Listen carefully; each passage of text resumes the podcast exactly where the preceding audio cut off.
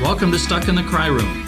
We all know the cry room too well at church, the place we don't want to go. but feel we have to because of our situation.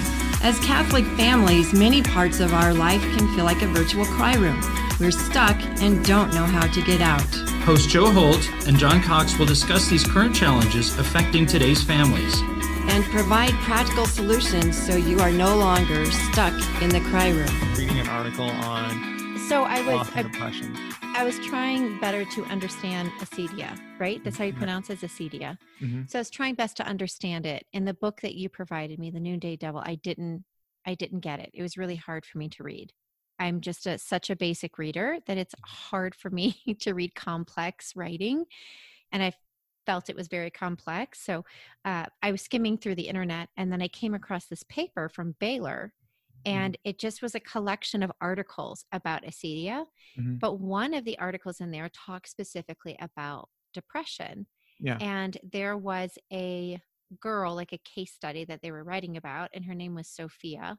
mm-hmm. And everything in there that they were saying, I felt that it connected very well with my daughter How so?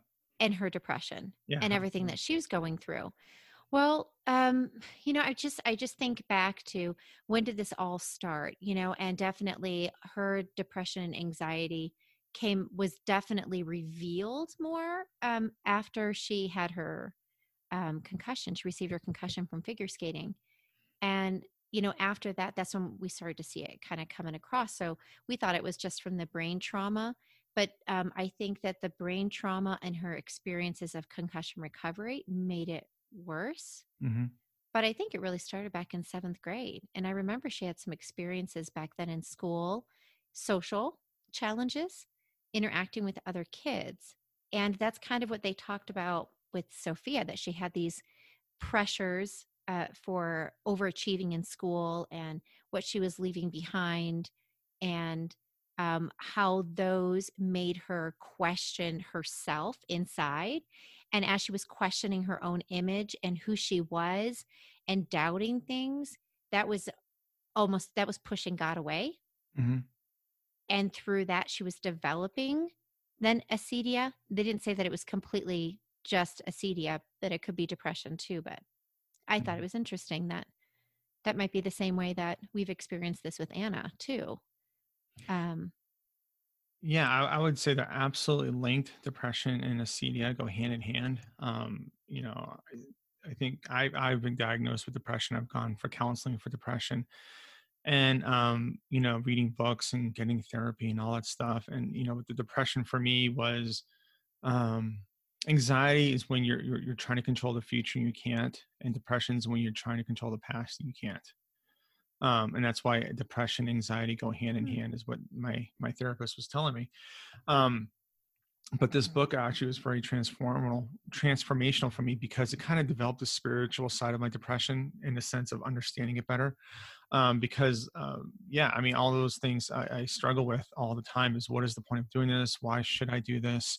Um, or or activity so I'll, I'll go from one extreme of there's no point to doing anything to becoming a workaholic in a sense working a million hours um, and just being busy not with anything important i don't say nothing with important but um, you know being distracted with all sorts of things and finding all these side projects and stuff like that and not doing the things i want to do because it, i think it was even an article that you you sent me um, in the book as well is is you know sloth is not wanting to do what god wants you to do basically what it boils down to i think um and i think that's the hard part is like i'll do anything for god except for the one thing he wants me to do.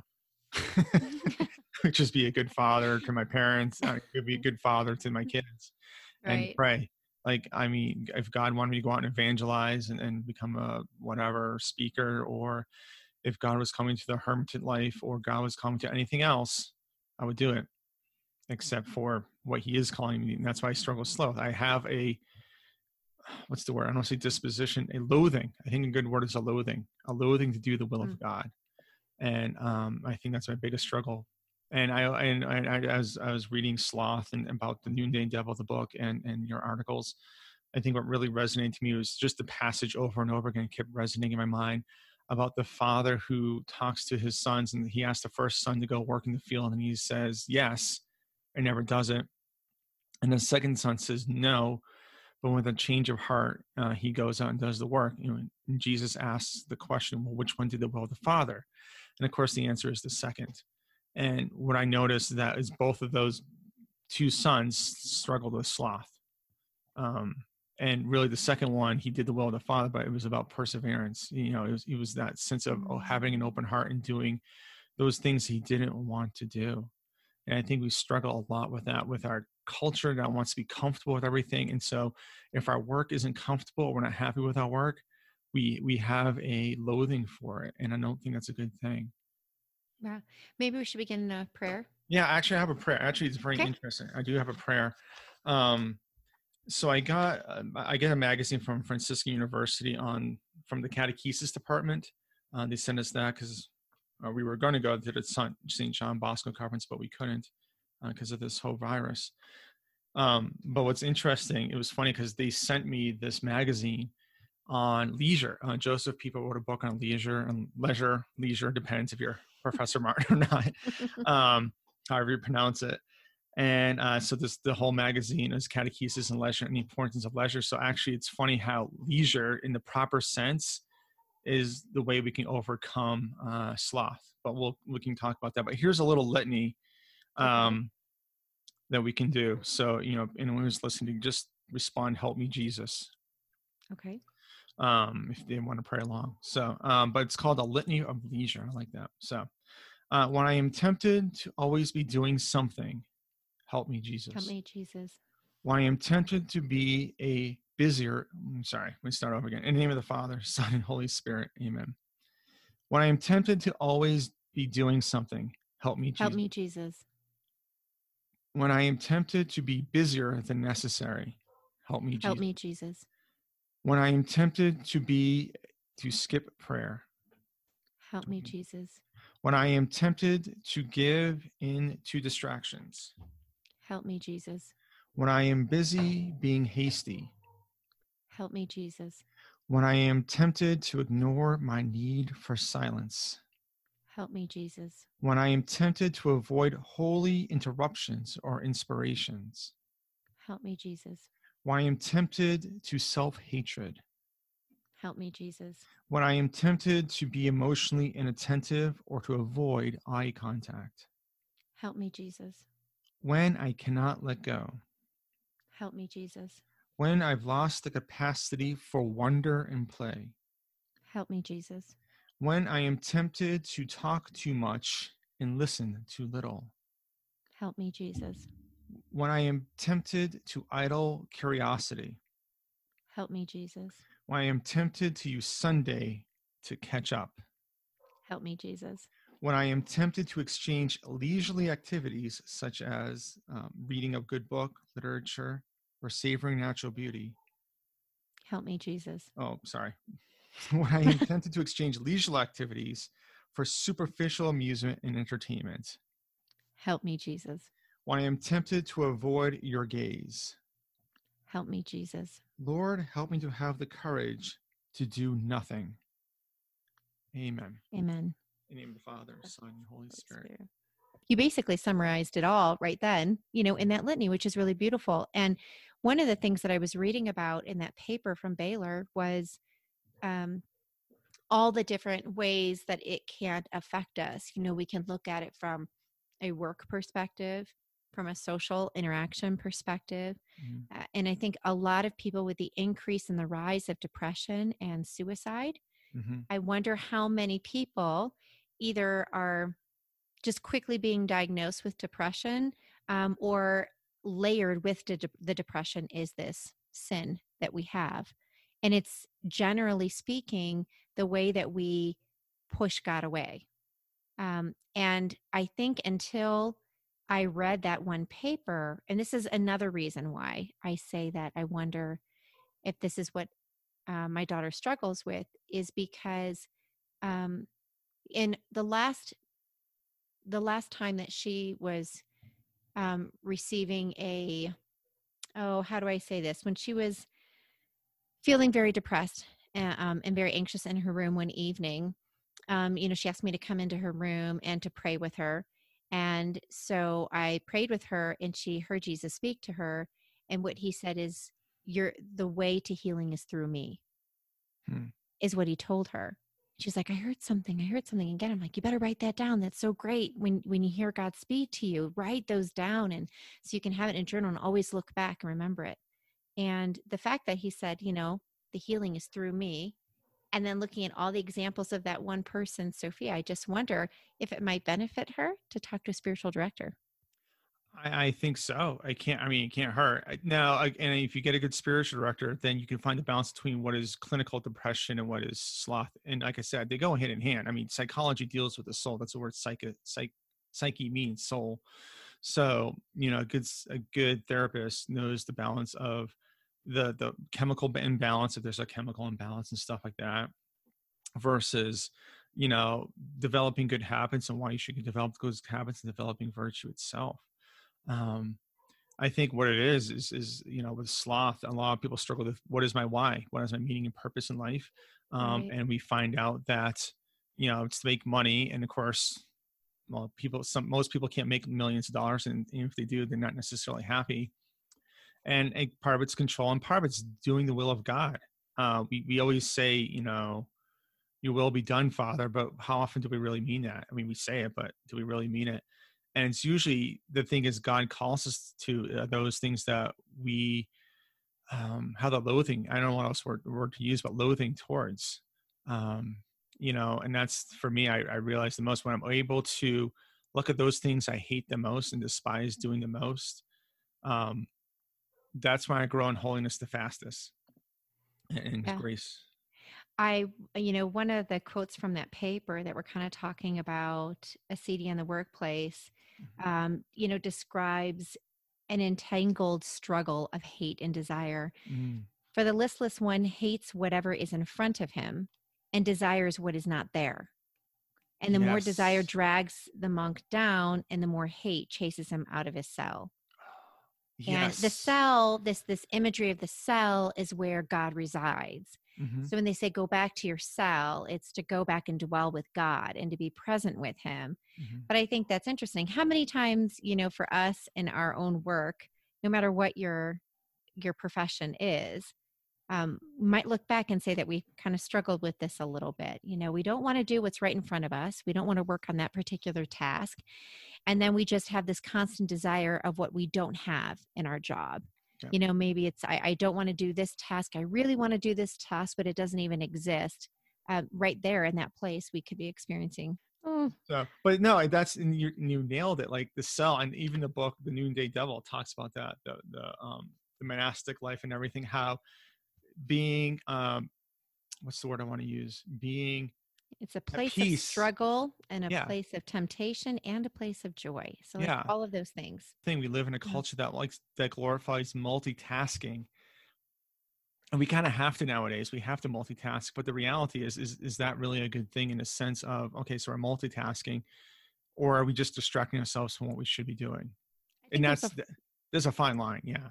yeah i think there's a false impression that if you are connected to god in a spiritual life hmm that that means that you're going to be free of any challenges Yeah. that everything should be easy because you're right with god but the more that we grow closer to god it was in st john the cross who has the quote when you're presented two paths you take um you know the one with the most challenges because that's probably where you're going to find god i'm totally Yeah. paraphrasing that one but but really i mean i have discovered that the more that i have grown in my faith hmm the more that I've been working for the church, the more ways that I've ministered to people, that I've done anything that's going to give glory to God, the more that I feel the evil one is knocking at my door and making it really hard for me to do anything. hmm Um, uh, do you find that in your life? Yeah, that- and that's happening actually-. Well, that's why I give into sloth so much because I, I my attitude is that there's no hope, and what's the point? And you know, the temptation I'm constantly falling into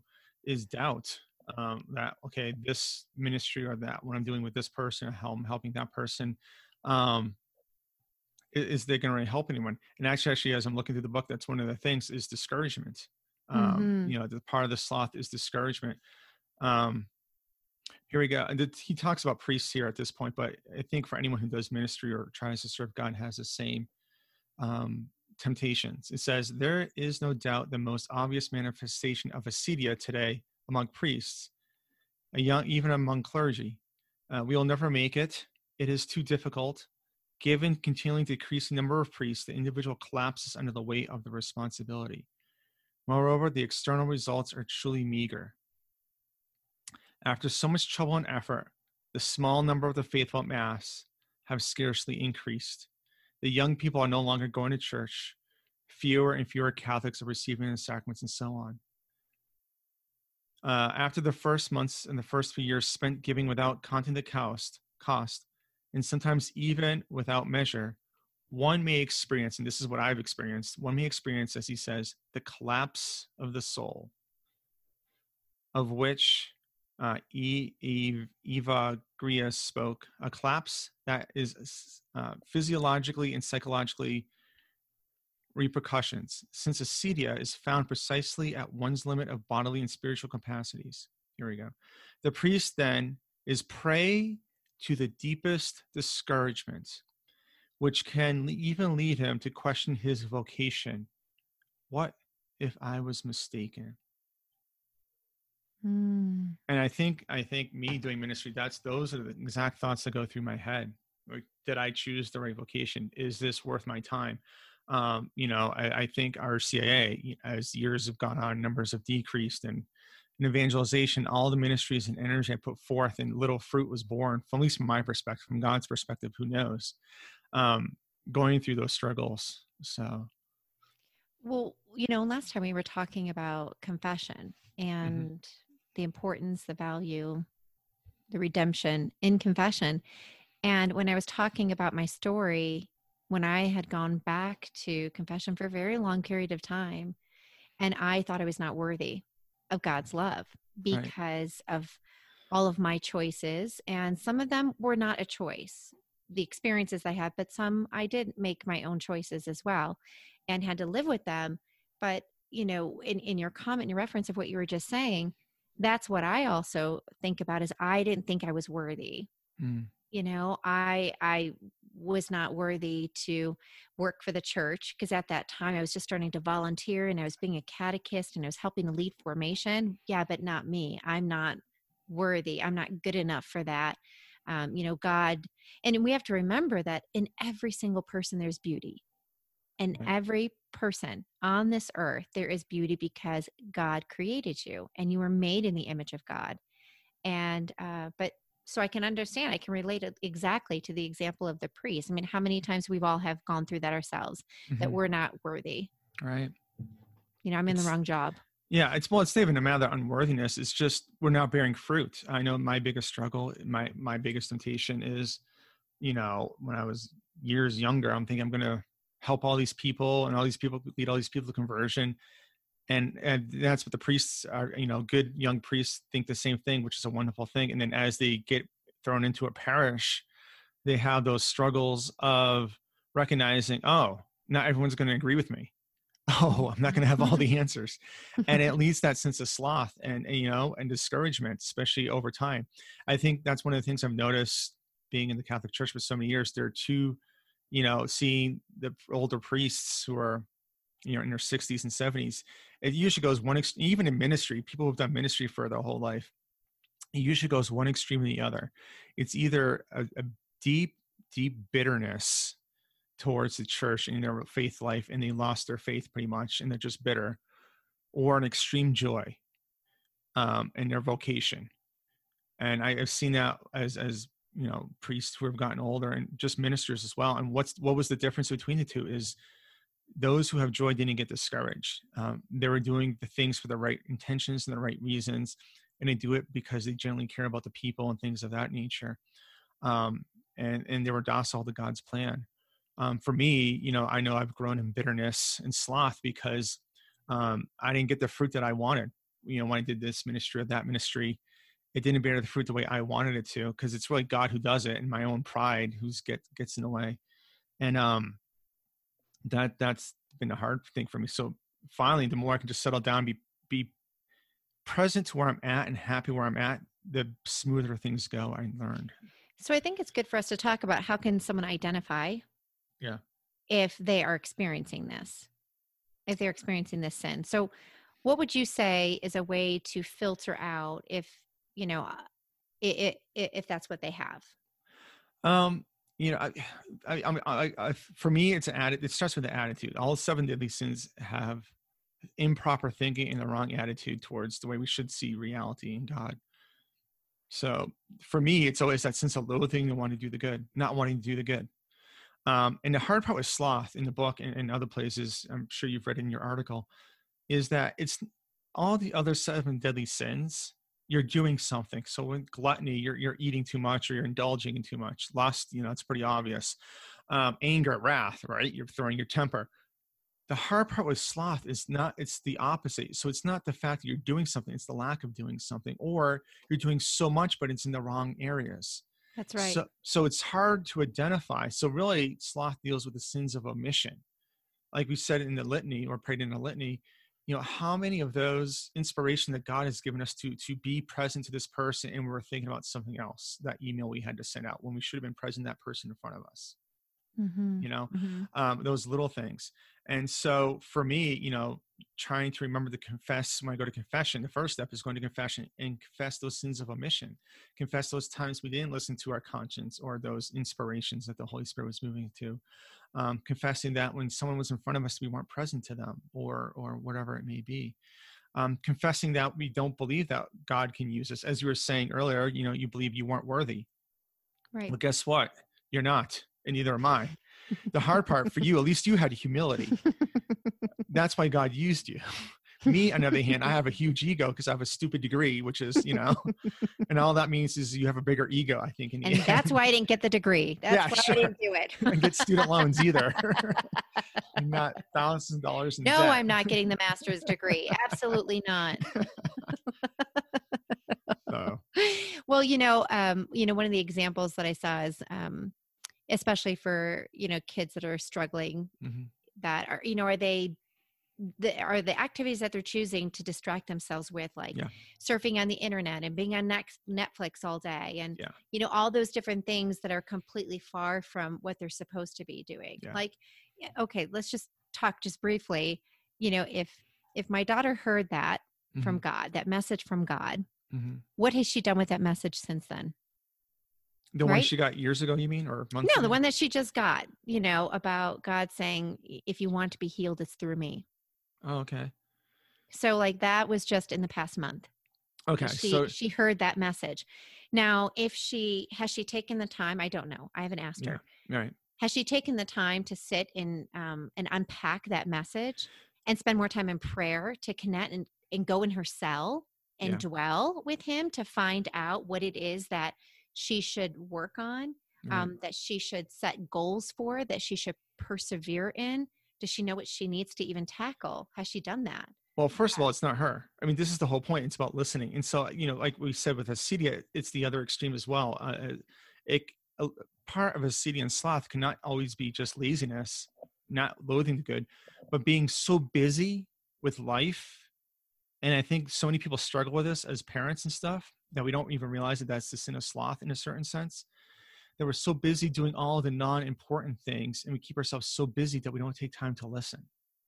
So that's another form of sloth. So, and especially with teenagers when they're so inundated with technology, to teach them to slow down and stop and listen, that's a very hard thing to do. But that's because they've been struggling with sloth, watching TV for hours. My kids are doing it. I I, I got to figure out how to handle this. I don't, I'm struggling with this at home, you know, because all they do is watch TV because we have nothing to do, and I'm not a very interactive person. I'm a very quiet person, um, which is not always a good thing. We're not talking Yeah. about just being lazy. I mean, Right. in in the sin But- of acedia, isn't it not that you are distracting yourself with Right. things so you can avoid what you're supposed to be doing? Right, and this is why I'm going back to your daughter. You know, Mhm.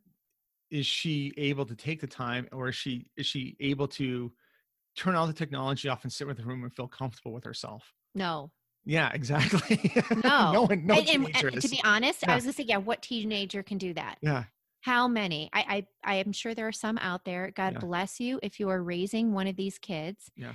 but I think a lot of kids don't. You know, they are constantly internally judging themselves Mhm. For who they are, what they didn't do, what they could accomplish. Their own pride is getting in the way of that. Right. Their own That- identity, self worth, yeah. So things. instead of dwelling with it, they're just making themselves busy in the Right. external Right. world so they don't have to deal with it. Right, exactly. And so the solution, at least the solution was for me, I can't say this for everyone, was when I was in high school, um, and this is before we had cell phones and everything else, so it was probably easier. But for me, the solution was adoration. Um, I when I lived in Massachusetts, there were a few places that had perpetual adoration that you can go in. I know the church was always open where we live. Of course, that doesn't work anymore. But I knew that those. I remember many nights um, hanging out with my friends, probably getting into trouble when I should not have been getting into trouble. Going, keeping myself busy. That was the hard part too. Like I just want to be busy all the time, socializing and hanging out, Mhm. like we all do. You know, what do we do? We go drive up and down the street a million times because we have nothing to do. But we got to be doing something. We can't just be sitting around. That's that was like the the motto of a teenager, right? And still is Right. today. And so for me, the only way I was able to overcome those was when I spent time in adoration because I was able to get all that stuff out. And at least when I was in adoration, I had the grace of the Blessed Sacrament. And it was a different area. Like trying to do it in your room, I think is very hard to do because you look at your room, you think, oh, I got to do my laundry. I got to make the bed. I got to, it's a familiar place. Um, work, it's hard to do. But when you go to adoration, you're kind of put, brought out of yourself into a different atmosphere um, it helps. And so my suggestion, and this is what I do want to do with my kids, just start having them go to adoration, even 10 minutes. Like my son Josh cannot sit still for 10 minutes in adoration. Like we went to adoration last week and he was like gone. Like he's like, I gotta go, I gotta get out of here. I'm gonna go to St. Francis statue and hang out over there. And he comes back and he goes away and comes back. Look at all the pretty lights. Oh my goodness. that- Is yeah. that color stained glass window Squirrel. in there? Yeah. but at least it's a start. And I think that's the thing. I think I think bringing your teen to adoration is a start just to get them to disconnect and do it. The key here is doing it consistently. Um, So like Mhm. schedule a time, say we're going to go to adoration once a week at this time and make that a priority um, is the first step. I think that it's a great idea, but also really any form of prayer, Mhm. any form of meditation and prayer would be beneficial. Um, you know, you can use Ignatius spirituality, where you can put yourself within the story. You can read scripture. You can do Lectio. Um, but prayer is really important. That silence, because now we have to recondition ourselves to the negative thoughts that we've been telling ourselves. And the only way to recondition yourself is to kind of do the opposite of what you've been doing. So if you've been so busy with all these tasks, now you need to stop the busyness. Now you need to sit in the silence. And when you f- sit in the silence, that's where we can hear God and be present with Him. So I agree with that. But um, I think there's also some other tips that I've heard too. Uh, you have before mentioned perseverance. Yeah. Well, that's the key perseverance. So, whatever you're doing spiritually, keep doing it and don't get discouraged. But what's interesting is another way to overcome it is through leisure. Uh, Joseph Pieper wrote a book uh, called Leisure. And really, because of the Industrial Revolution in the beginning of the 1800s, that's what man became. Man became very materialistic and very, um, what's the word I want to use? Practical. You know, uh, everything was was uh, that was the thing and so we wanted things we wanted things faster and very materialistic in that sense. So the hard part is we never up before the industrial revolution we had time to sit down and do nothing and that was okay. If you're a farmer yeah you planted you had a lot of work to do but there are seasons during during certain seasons where you couldn't do anything. You just kind of sat around and found a hobby. And that's why it was very interesting when i was in formation. A lot of times they would uh, they would i was always asked do you have a hobby? And I was like, no, I don't have time for a hobby. Even now, like, do you have a hobby? Like, no, I don't have time. But that's because I struggle with sloth because I always need to keep Mm. super busy or do nothing. And it's very interesting because I'm reading this article from Franciscan University about sloth, and it says this: it says um, sloth or acedia is contrary to leisure because while leisure is an openness to reality, sloth is a habitual sorrow in front of reality and specifically spiritual reality. This Mm. sadness is so oppressive that the person who suffers from sloth wants to do nothing and experiences a sluggishness of the mind. Slothful people are idle, restless, agitated, and often workaholics. They are spirit, spiritually lazy and easily bored. The worst form of sloth is despair, which is ultimately, quote, a refusal to be oneself. Mm. Even a superficial reflection of the current cultural crisis makes it evident enough that this refusal to be oneself characterizes the present moment. Consider the staggering opioid crisis and the skyrocketing rates of youth suicide as two examples among the many. So, as your daughter is talking about herself and finding her identity, it's because of this sloth in a sense she can't figure out who she is. Why? Because there's no connection to anyone. We can't know who we are unless we relate to other people. But with mm-hmm. our technological world, that makes it almost impossible. Um, in Vatican II, there's a great quote in Gaudium Spes that says, Man cannot fully know himself unless he gives the sincere gift of himself. Mm. John Paul uses that. And so, if we want to know who we are, we have to give ourselves to others. But guess what? That takes time and takes leisure, and it can't be always in a very dogmatic, classic, um, in a classroom setting. It just has to be small talk. This is my struggle with sloth. I hate small talk. I feel like it's a waste of time. like let's have a deep theological discussion about Thomistic metaphysics or something, right? Or or something else. But I was gonna say I don't yeah. think so. All right. But that's what's so hard is like when my wife gets together with her family, mm-hmm. they talk for like 12 hours. They talk to four in the morning because but they're able to do that in leisure. That's their leisure time is talking to each right. other and, and being present to each other. Mm-hmm. I can't do that. yeah. Well, you know, and she has been picking up uh, the hobby of sewing. I was so impressed with her the other day. She her first sewing project is she sewed a bucket hat. Like awesome. was, she just she left the room and she came back with this bucket hat and I thought, wow, I couldn't sew a bucket hat and I have a sewing machine. So that is really cool. But I think you're right. The more that we can find those leisure hobbies, maybe it's coloring, maybe it's you know doing a puzzle. Yeah. It's just sitting there on the front porch watching the cars go by. Actually, that's not bad. It's the you know, part, yeah. No, and the hard part for me though, like all my hobbies were sinful hobbies. Oh, so, yeah, that so could be a problem. That was a problem. so you know, it was it was playing video games, and mm-hmm. now now playing a little bit of video games, but it may not be wrong. You know, playing Atari 20 years ago, Asteroids or Pac-Man right. wasn't bad, but now they've gotten so graphic and everything else. I mean, they're pretty bad nowadays. So I I turned that off so but that was my hobby i would do that for hours on end which was not healthy either it's more of you an played, addiction you played zelda didn't you i did yes and fa- final fantasy so that was the problem i had a hobby but it was more of an addiction yeah and and so and that stemmed from other addictions so that was the struggle i've always had was like what is doing the will of god wasting time but not it being sinful and I think a lot of people struggle with that. So I think sewing's a great thing. And that's the thing with leisure. The point of leisure is to do something that makes you a better person because you want to do it, not because you have to do it, not because your teacher told you or mom and dad, but simply you want to become a better person. So that's why I'm reading, you know, scholastic metaphysics because hopefully it's making me a better person and it's challenging me to to understand things and think. Um, and my head hurts.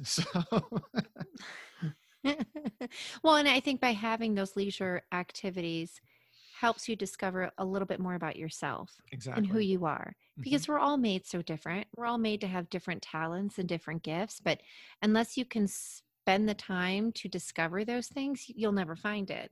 And then you'll just fill it with a bunch of other stuff, you know, shows and video games and there's a time and place for that. I'm not saying I, I'm a good movie buff. I like some good movies, but if I'm going to sit there all day and just watch the television all day with mindless things, that's just a distraction for what yeah. I know that I'm supposed to be doing yeah. and how I'm supposed to be contributing to my vocation and my role here in the family. Did you see Clueless? Yes.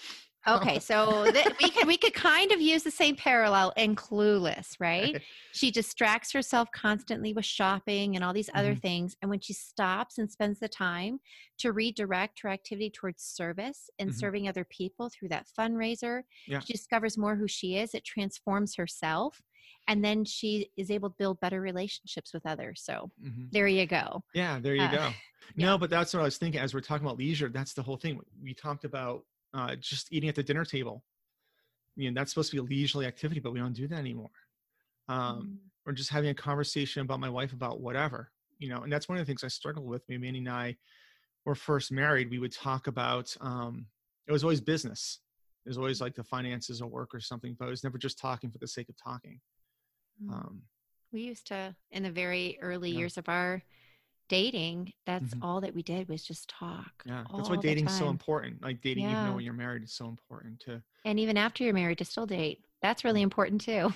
I know. We could Well, talk about that another time. I, my wife, my, get my wife on this. She'll, yeah, we should. That would be fun. We can get both Mandy and Marty in here and have this conversation.